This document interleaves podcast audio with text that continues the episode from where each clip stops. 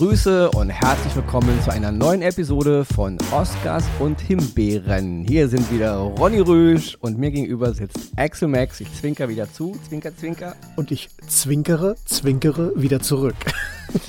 ja, und wir wollen, bevor wir jetzt loslegen, wir haben heute zwei Oscars im Gepäck und zwei Himbeeren. Ei, ei, die haben ei, sich leider aufgedrängt diese Woche. Ich war wirklich auf der Suche, ich habe geguckt und geguckt und geguckt. Aber zwei Filme haben sich echt so in den Vordergrund wieder gedreckt und ich wollte ja nicht bis nächste Woche warten, deswegen habe ich diese, diese Woche mit reingenommen. Wir machen heute einen Oscar für mich, einen Oscar für dich, eine Himbeere und die letzte Himbeere machen wir zusammen, weil darüber müssen wir reden, über diesen mm. Film. Ja. Bevor wir aber starten, noch mal ein kurzes Wort zu den Oscarverleihungen. Wir haben am 12. März, glaube ich, sind ja dieses Jahr die Oscarverleihungen. Wir hatten letzte Woche ja schon ein bisschen darüber gesprochen. Wir hatten aber auch ein paar E-Mails bekommen, unter anderem auch von Klaus, einer unserer treuen Hörer, ja.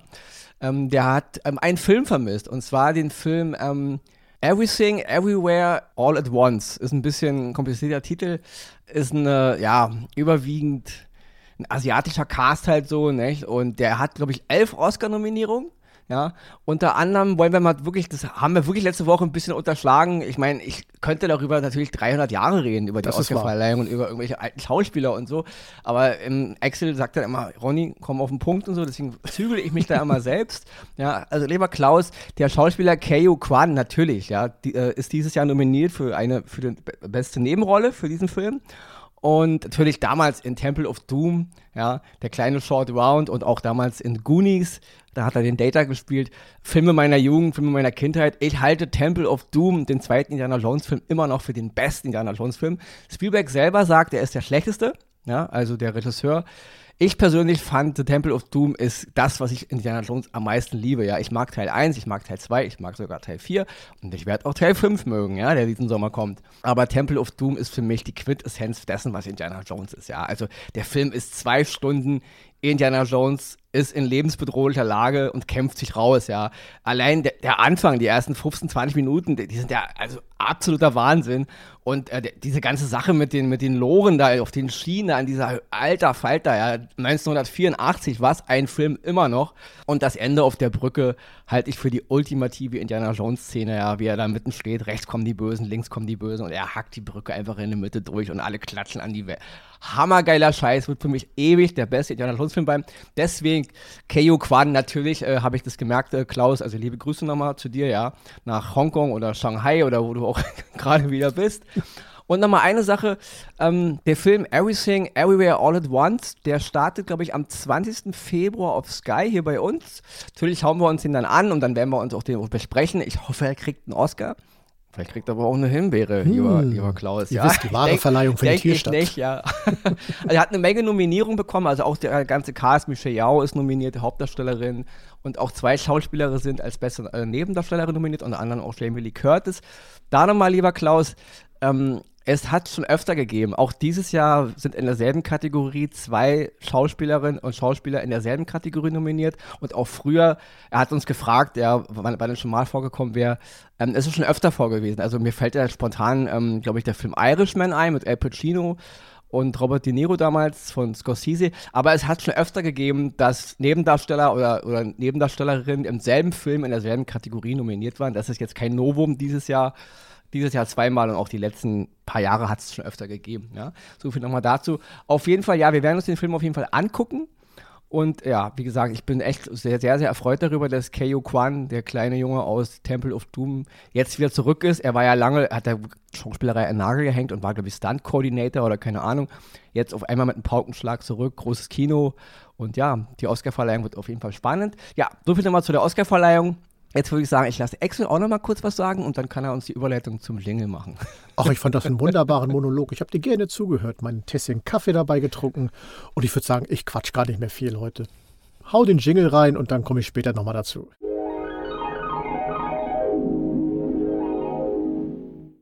Ja, und den ersten Oscar, den ich diese Woche im Gepäck habe, ist der Film The Northman. Der ist jetzt bei Sky zu sehen. Es ist ein Wikinger-Film, also so ein richtiger klassischer Wikinger-Film. Regie Robert Eggers. Und ja, wer Filme von Robert Eggers kennt, ist es seine, seine, seine dritte Regiearbeit für einen Langfilm, Spielfilm, Kinofilm. 2015 kam er raus mit The Witch und 2019 mit Der Leuchtturm. Und wer die beiden Filme gesehen hat, weiß, dass Herr Eggers einen sehr speziellen Regiestil hat. Wie soll man sagen, er versucht die Zeit, in der seine Filme handeln, immer historisch sehr genau einzufangen. Und er hat auch, er kommt auch wirklich vom Theater und so und es ist alles sehr kunstvoll. Und ich weiß, dass Leute, die jetzt so einen Film wie The Northman erwarten und dann so eine Art Gladiator-Rachegeschichte erwarten, so wie mit Russell Crowe, die werden auf jeden Fall enttäuscht, ja. Also wer so Northman guckt, sollte mehr so mit Filmen was anfangen können wie Valhalla Rising 2009 von Nicholas Winding Refn, dänischer Regisseur, den ich eigentlich für ein absolutes Genie halte, mit dem viele aber nichts anfangen können, weil wenn eine Kamera drei Minuten auf eine Tür gerichtet ist und sich nichts verändert, außer die Farbe der Neonröhre, dann haben einige damit ein Problem, was ich auch verstehe, ja. Aber so macht Reffen halt Filme. Und Valhalla Rising war wirklich einer der langsamsten Filme, die ich je gesehen habe.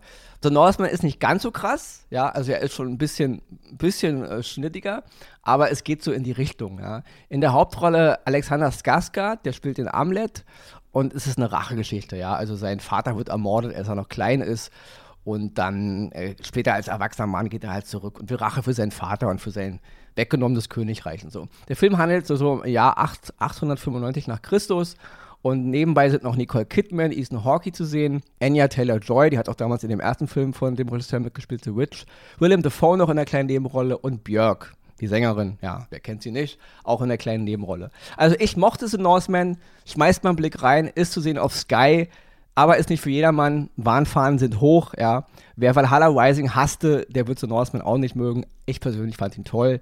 Wer damit was anfangen kann, schmeißt mal einen Blick rein und damit Abgabe zu Excel. Und ich mache mal ganz schnell weiter, weil wir brauchen heute viel Zeit für die letzte Himbeere. Mhm. Mein erster Oscar dieser Woche ist die Serie Shrinking, die auf Apple TV Plus läuft. Das ist eine Comedy-Dramaserie. Und sie spielt mit Jason Siegel, den werden die meisten aus How I Met Your Mother als Marshall Erickson können, und er spielt den Jimmy. Ohne jetzt viel zu spoilern, muss man aber sagen, Jimmy ist ein ja, zerstreuter Mann, der einen schweren Rucksack durchs Leben tragen muss. Und in der Anfangsszene sieht man ihn in eine Praxis laufen für Psychotherapie, wie er in ein Zimmer reinrennt, sich für sein zu spät kommen entschuldigt, sich hinsetzt und dann fragt, was kann ich für Sie tun? Das ist ungefähr die Essenz der Geschichte, worum es geht. Die ganze Serie ist wunderbar dargestellt. Sie hat hervorragende, herzzergreifende Momente, aber auch eine wunderbare Portion Comedy. Und wir haben ja schon lang, oft darüber gesprochen, dass es in den letzten Monaten, Jahren wenig Comedy-Serien gab, wo man noch wirklich lachen konnte. Hier ist es toll gemacht, weil die, die Mischung aus Comedy und der dramatischen Geschichte, worum es geht, toll erzählt ist und genau die richtige Dosis hat. Ich persönlich habe mich sehr gefreut, Krista Miller mal wieder zu sehen. Die werden nämlich die meisten aus der Serie Scrubs kennen, wo sie die äh, Ehefrau vom äh, Dr. Cox gespielt hat, Jordan Sullivan. Sie spielt auch hier wieder so eine sehr harte Frau, also die auch optisch, ne, wenn sie mit dem Finger auf dir zeigt und dir was sagst, du sofort gerade stehst und sagst, jawohl, wird erledigt. Ganz toll gemacht. Und natürlich Harrison Ford, der große Harrison Ford, der eine Art Senior-Partner in dieser äh, Psychologiepraxis, Psychologiepraxis hört sich auch gut an, Psychologenpraxis äh, spielt. Und er ist Harrison Ford, wie man ihn kennt. Sehr solide. Er hat so dieses väterliche, der, der, dieses so, wo man gerne hingehen möchte, sich auf die Couch setzen möchte und sich von ihm helfen lassen möchte. Aktuell sind drei Folgen draußen. Ich fand die, habe die Serie nur gesehen und dachte nur, was soll das Großartiges sein? Mich hat sie total gepackt. Wirklich vom Herzen übers Schmunzeln. Es ist alles dabei. Also ich kann sie euch nur wärmstens empfehlen. Shrinking of Apple TV Plus. Schaut sie euch an. Das ist endlich mal wieder Comedy, auch Drama-Unterhaltung, wie ich sie gerne mag und wie, glaube ich, viele andere sie auch mögen werden. Du hast sie auch schon gesehen. Erzähl mal. Ja, also, ja ich habe die ersten Folgen mir auch angeguckt und kurz noch was, was dazu sagen. Zehn Folgen werden es werden und man muss wissen, äh, Teile der Verantwortlichen hinter der Serie haben auch Scrubs mitgemacht. Ah. Und haben auch Ted Lasso, die Serie, die du auch schon mal empfohlen, auch mitgemacht. Mhm. Und auch Jason Siegel hat auch mit mit created. Also er ist nicht nur einer der Hauptdarsteller oder der Hauptdarsteller, er hat auch an der Serie mitgebastelt. Ja, und ich muss wirklich sagen, ich habe lange nicht mehr so viel ähm, geweint, wirklich geweint, mir standen die Tränen in den Augen, weil einige Szenen echt ergreifend sind, aber auch im gleichen Moment gelacht. Ja, ich habe selten, die Amerikaner haben das echt oft drauf, harte Themen trotzdem komödiantisch zu verpassen. Absolut, ja. Ja, also zu verpacken, nicht zu verpassen. Ja, manchmal, wir verpassen eine Menge, ja, weil wir, wir verpacken, ja. Also ganz, ganz toll, wirklich. Sehr berührend und auch gerade äh, Jason Siegel, man muss auch noch erwähnen, Jessica Williams, die spielt die, die, dritte Person in dieser Gemeinschaftspraxis von Therapeuten innen. und Harrison Ford, wie du schon sagtest, der Seniorpartner. Und ja, Harrison Ford, absolut geil. Also minimalistische Schauspielkunst, aus Notwendige reduziert, auch von der, wie er, wie er redet und so. Ganz, ganz großes Kino, ja. Also hat mir mega gefallen. Ich bin echt gespannt, wie es weitergeht. Und wer mal wieder eine schöne Serie sehen will, die wirklich lustig ist, nur kurz den, Na den Nachbar zu erwähnen, ja, der Nachbar von der, von der Frau. Das ist der, hat, der hat immer irgendwas Negatives zu sagen, aber er ist immer gut drauf, ja. Das ist der Nach Hund, den Motto, ich nie wollte. Ja, genau. Wie geht es Ihnen heute? Mir geht's gut. Ich gehe ich, ich geh Gassi mit dem Hund, den ich nie wollte. Genau. Also das ist andauernd. Egal wann der auftaucht, es ist was Negatives, aber er lacht, ja. Super geiler Scheiß. Hat mir eine Menge Spaß gemacht, deswegen super Oscar von Excel diese Woche. Schaut mal rein. Ganz, ganz toll. Ich komme jetzt zu meinem ersten ähm, Himbeeren-Favoriten für diese Woche. Ich mache den aber nur ganz kurz, weil die zweite Himbeere, die braucht ein bisschen Zeit. Also ich mache es ganz schnell. Spannend. Der Film heißt Das andere im Original Significant Other, zu sehen bei Paramount Plus. Es ist ein Paramount Plus Original, eine Science-Fiction-Horror-Geschichte handelt in irgendwie oben in den, in den Norden, nordamerikanischen Wäldern ganz kurios, zwei Leute, eine Frau und ein Mann, gehen da äh, so, so einen Pfad, so einen Red Trail Wanderweg und dann, ich will nicht so viel spoilern, ja. Es ist angelegt wie so eine Art Blair Witch Geschichte am Anfang. Und dann trifft es total um in so eine Art Science-Fiction-Geschichte. Wer auf sowas steht, wer irgendwelchen 80er-Jahre-Trash mit irgendwelchen Aliens mochte, die die Welt übernehmen wollen, hat vielleicht seinen Spaß. Ich fand das eine total dröge Geschichte. Ja, die Kamera ist toll, also die Stimmung ist toll, auch gerade wie die Wälder eingefangen sind, sehr, sehr wunderbar fotografiert. Die Special Effects, die dabei sind, sind nett. Erwartet man heute aber auch, kann ja mittlerweile jeder Zwölfte heute am Computer machen. Ja, das ist ja Zwölfte und Zwölfjährige wohlgemerkt. Ist alles keine große Kunst mehr. Ich fand, das ist ein sehr, sehr skruder Genre-Mix. Äh, da denke ich mir, okay, Paramount Plus, ihr braucht einfach Content, ist ja mittlerweile in. Die ganzen Streaming-Dienste hauen mittlerweile so viel sinnlosen Content da rein. Hauptsache, wir können jede Woche irgendwas Neues anbieten, weil die Qualität der Serien und Filme, sowohl bei Netflix als auch bei den neuen Neustarts jetzt, hat sich echt rapide verschlechtert, ja. Also das ist, früher gab es so viel Netflix, geiler Film, geile Serie. Heute, wenn du mit jemandem redest, hab schon wieder eine schlechte Serie bei Netflix aufgehört zu gucken. Echt übel. Und deswegen, wer es mag, ich persönlich, Ronny Rühl, fand das andere absoluter kruder Genre-Mix, der nicht funktioniert. Die, an den Schauspielerinnen lag es nicht, die haben, haben ihren Job gut gemacht, ja. Optik ist schön, die Stimmung war schön, aber die Story ist so aberwitzig blöd und manchmal auch unfreiwillig komisch. Fand ich einfach nur lächerlich. Deswegen, das andere bei Paramount Plus, von mir eine Himbeere. Wer sowas mag, sinnlose Science-Fiction, alberne Horror, kann gerne reingucken. Ich fand's echt öde. So, das war schnell jetzt, oder? Das Für ging aber. Zack. So, Leute, und jetzt kommt die zweite Himbeere diese Woche. Und zwar ist jetzt ganz aktuell gestartet auf Disney Plus der Film Black Panther Wakanda Forever. So, ich mache ein bisschen am Anfang, dann ge gebe ich ein bisschen Axel und dann mache ich ein bisschen weiter, ja. Zu sehen bei Disney Plus, ist klar, wo sonst. Ähm, ich muss wirklich sagen, erstmal ganz, ganz grob zur deutschen Synchro wieder. Der Film heißt Black Panther Wakanda Forever das würde ich übersetzen in Wakanda für immer. Das macht auch irgendwie Sinn, dass man damals im ersten Black Panther schon den, den Leuten aus Wakanda das Wort Wakanda über alles in den Mund gelegt hat, fand ich schon sehr, sehr krass, gerade in Deutschland. Ja, wir haben eine geile Geschichte mit Deutschland, Deutschland über alles und so. Deswegen, ich finde es ein bisschen krass, Wakanda über alles und sie machen es jetzt wieder. Der Film heißt Black Panther, Wakanda Forever und ihr, ihr nennt ihn auch in Deutschen so.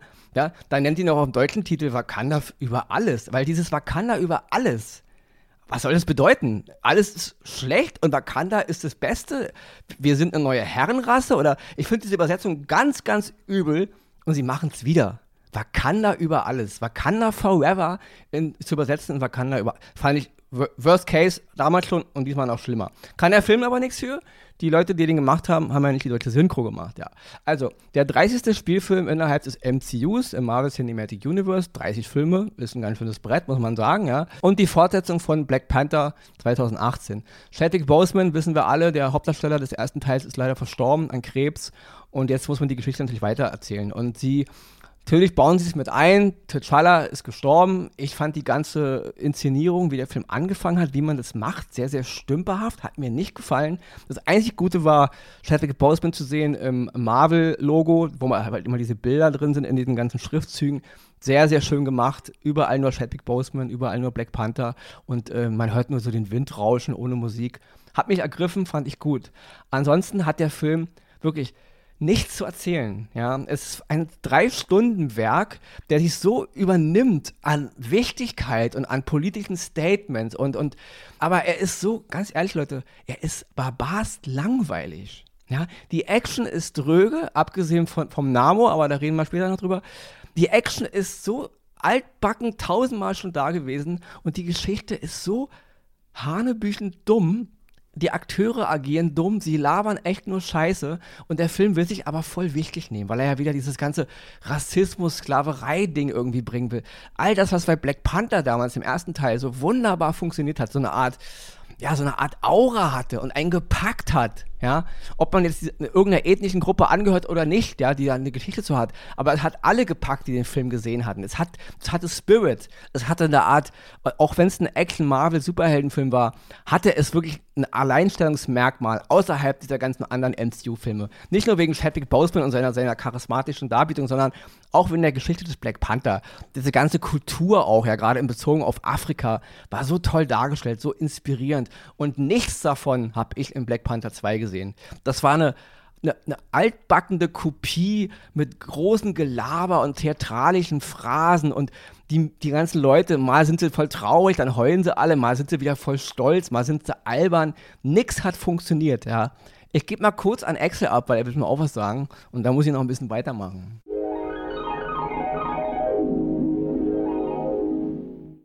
Ja, ich war tatsächlich im Kino zu diesem Film und äh, schon im Kino habe ich nur noch gesessen und gedacht, um Himmels Willen, das kann alles nicht wahr sein. Ich gebe dir recht, diese Hommage an Chadwick Boseman am Anfang in diesem Marvel, ähm, in dieser Marvel-Grafik, die war super. Ansonsten ist der Film einfach nur totlangweilig und stümperhaft erzählt. Wakanda war immer so dieses, diese, dieses kleine Land mit diesen Besonderheiten, wo man auch dachte, ja, ja, das sind die, die uns auch helfen können, um das Böse zu besiegen. Und denen wird jetzt ein Gegner ge äh, gegenübergeworfen. An die Figur selber kann da ja gar nichts für.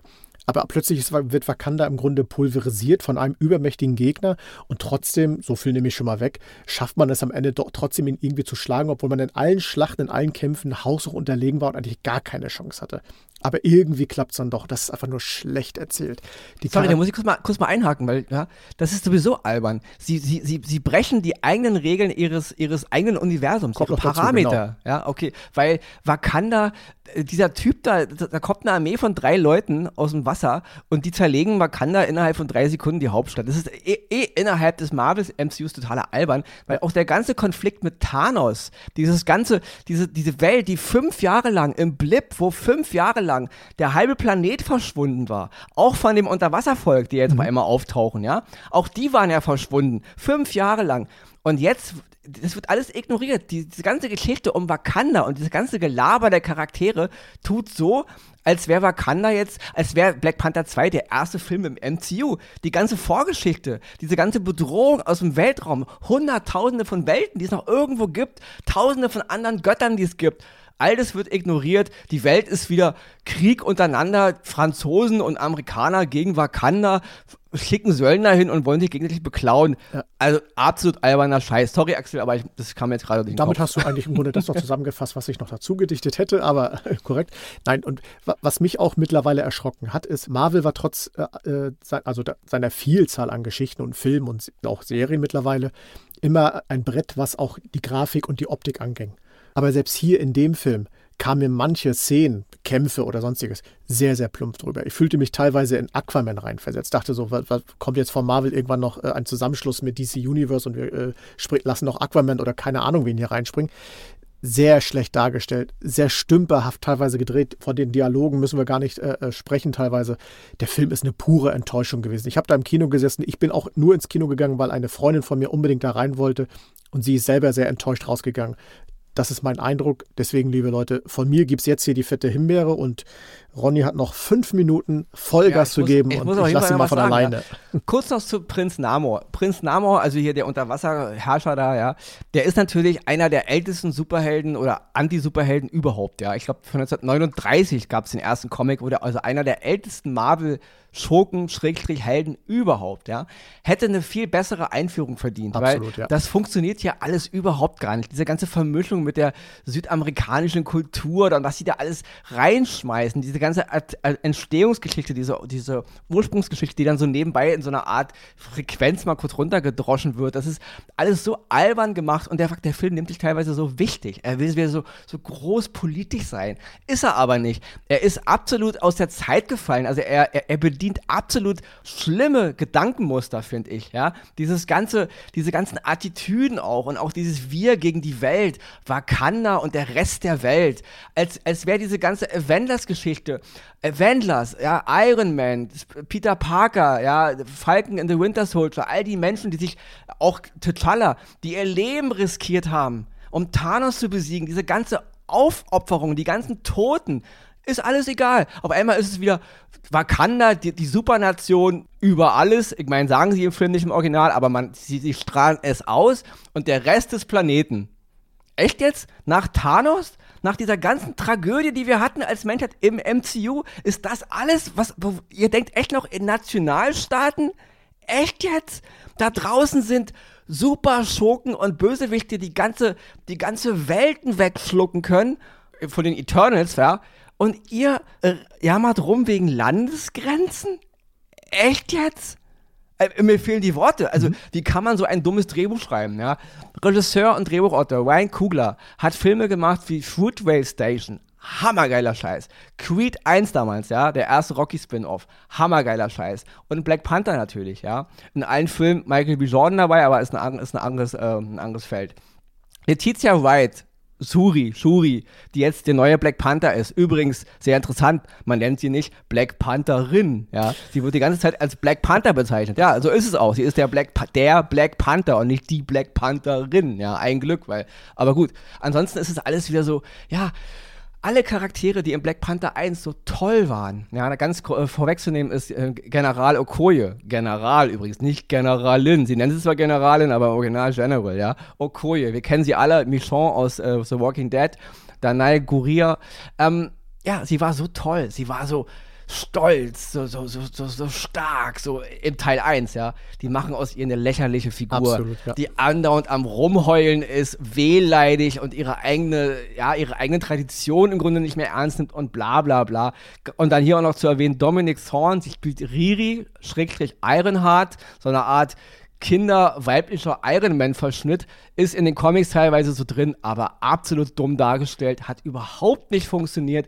All das, was ein, was ein ähm, Tony Stark sich über Jahre lang aufbauen musste, das machen diese ganzen Kinder hier in drei Sekunden. Oh, ich bin ein Genie ich bin 14 und baue mal hier locker mal ein Gerät, was einfach mal ähm, diese ganzen Minerale aus Wakanda findet. Hab mir nebenbei auch noch ein Ironman-Suit gebaut.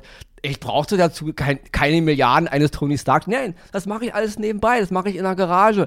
Tony Stark ist ein Vollidiot verglichen mit mir. Was ist das für eine dumme Geschichte? Ja, also und dann noch, Leute, Angela Bassett spielt die Königin. Ja, sie ist echt nominiert als beste Nebenrolle, als Nicht beste weibliche Nebenrolle. Echt jetzt, Leute? Also, Angela Bassett ist eine wunderbare Schauspielerin, aber alles, was sie hier macht, ist ernst gucken, Mütze raufsetzen, heulen. Ernst gucken, Mütze raufsetzen und wieder ein bisschen heulen. Das ist echt eine Oscar-Nominierung. Also tut mir leid, kann ich überhaupt nicht nachvollziehen. Und dann auch ganz, ganz krass, Julia Louis Dreyfus spielt Valentina, ja. Die ist eingeführt worden in The Falcon and the Winter Soldier, dann ist sie nochmal in The Black Widow aufgetaucht am Ende und jetzt ist sie hier in einer großen Nebenrolle, diese neue CIA-Frau mit so einer blauen Strähne. Alles basiert ein bisschen auf dem Comic, aber was ein alberner, dummer Charakter, ja. Und genauso die ganze Martin Freeman-Figur da, die ist so überflüssig. Also nichts an diesem Film funktioniert, ja. Die ganzen Charaktere, die im Black Panther 1 noch ein klein bisschen Charisma hat, weiß ein klein bisschen, die waren toll, ja, sind hier vernichtet. Mhm. Da bleibt nichts übrig. Nichts. Ja, und das Beste an dem Film ist echt eine Rückblende mit Chadwick Boseman, wo man immer Teile aus Black Panther 1 sieht und eben dieser, dieser Marvel-Einspiel. Ansonsten ist es eine komplett vertane Chance. Was für eine Gelegenheit, einen weiblichen Black Panther einzuführen. Alter Falter, Sie sah toll aus, als sie dann das Kostüm hatte, das war alles wunderbar. Aber so, verschenkt. Nichts funktioniert hier. Und traut sich das keiner zu sagen? Weil die Kritiken sind gut nicht. über den Film. Kann ja. man nicht sagen, Leute, habt ihr immer alle so Angst davor, dass man euch gleich wieder Rassismus vorwirft? Der Film ist scheiße. Und ob da jetzt der Cast fast nur farbige sind oder nur weiße, ist mir doch egal. Der Film ist scheiße. Der funktioniert nicht. Der funktioniert als MCU-Film nicht. Der funktioniert, funktioniert als Science-Fiction-Film nicht. Als Orange-Geschichte nicht. Der funktioniert in keiner hin, nirgendwo. Ja, das ist wirklich absolut dröger Mist. Eine, und dann noch mal kurz, ich muss da kurz mal ausholen, Leute. Phase 4 vom MCU, und da bin ich auch gleich fertig, ja. Phase 4. Angefangen mit Black Widow. Der war super. Ich war skeptisch für Black Widow, aber Kate Shortland, Regisseurin, hat einen ganz tollen Film gemacht. Ähm, Shang-Chi and the Legends of the Ten Wings, ja, war auch gut. Solide, nicht der mhm. mega Hammer, aber es ging schon ein klein bisschen runter. Und dann ging's los, ja. Eternals von Chloe Zhao, voller Griff ins Klo. Ein ganz, ganz dummer Film. Dann Spider-Man No Way Home. Viele haben ihn gefeiert am Anfang, aber wenn man den Film mal ein bisschen genauer Revue betrachtet, lässt, ja. abgesehen von den drei Spider-Man-Darstellern, die wunderbar ist, sie mal wiederzusehen, ist der Film echt schlecht. Der hat keinen Flow, der ist übel. Und dann kam Doctor Strange in the Multiverse of oh. Madness von Sam Raimi. Schlecht. Thor, Love and Thunder von Taika Waititi, dumm und schlecht. Und jetzt Black Panther Wakanda Forever. Also Phase 4 ist abgesehen von Black Widow und Shang-Chi ein bisschen eine absolute Katastrophe. Also Marvel ist sowas und von den Serien auch. Die Serien werden auch immer schlechter. Die haben keinen Plan mehr. Ihre Filme wirken nur noch wie wir etablieren neue Charaktere, um noch einen Film und noch einen Film und noch einen Film zu. Es geht nur noch darum, die Franchise am Laufen zu halten. Content, Keiner macht sich mehr einen Kopf Content, darum, ja. mache ich einen guten Film der an sich funktioniert. Es geht nur noch darum, lustig, Tränendrüse und irgendein neues Kostüm und noch ein Kostüm und noch ein Kostüm. Was die auch alle hier für, für alle sind Superhelden mittlerweile. Suri baut ja jedem da einen Hightech-Anzug Hightech, äh, und dann fliegen sie alle und dann kämpfen sie alle und am Ende haben wir drei, drei Milliarden Avengers, gegen, die gegen was kämpfen, keine Ahnung, die kämpfen dann gegen die Franzosen, gegen französische Söldner oder so, keine Ahnung, ja. Phase 5 startet jetzt mit Ant-Man and the Wasp, ja. Teil 3 der Ant-Man-Saga. Der Trailer gucken. hat auch schon nicht viel äh, ja, rausgeholt. Captain Marvel kommt der, Captain America kommt ja auch noch, New World Order, übrigens mit Harrison Ford, ja, kleiner Sidekick. Ähm, könnte cool werden, The Marvels auch, ja, bin ich auch skeptisch, weil die Serie war auch nicht so toll von Miss Marvel. Dann kommt noch Blade, aber da haben wir ja auch schon viel, viel Schlechtes drüber gehört. Also, wenn man mich fragt, das MCU erstickt gerade an Unkreativität, ja. Mhm. Also, ähm, Kevin Feige war wirklich ein Mastermind über viele, viele Jahre, aber irgendwie haben die den Flow verloren. Keine Ahnung. Ich hab's damals prophezeit.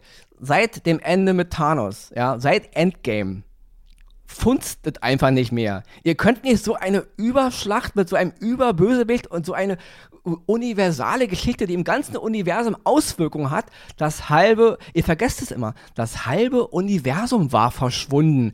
Nicht nur ein paar New Yorker, die halbe Bevölkerung des, der ganzen Galaxie war fünf Jahre, Erdenjahre wohlgemerkt, weg. Das lässt Spuren in den ganzen Zivilisationen und Kulturen. Und die tun so, als wäre das alles nicht passiert. Wakanda forever. Wakanda hier, Wakanda da. Wir machen die Grenze zu, weil die Amerikaner und die Franzosen. Ja, ich weiß, waren alles mal Kolonialherren, ja. Vermischt mal diese ganze echte Geschichte der Erde und macht daraus irgendwie so eine Anprangergeschichte, hat nur nichts mit dem MCU zu tun. Nichts mit der Geschichte, die wir kennengelernt haben. Ja, aber das, das Avengers-Universum, das ganze MCU war losgelöst von Ethien.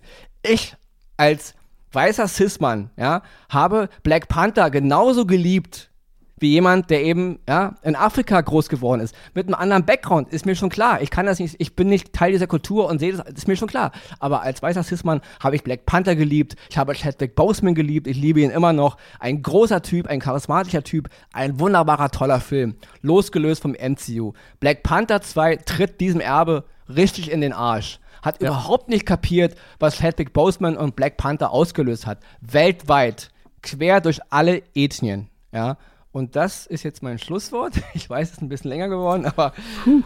Black Panther, ja, Wakanda Forever, kriegt auf jeden Fall eine Himbeere von uns.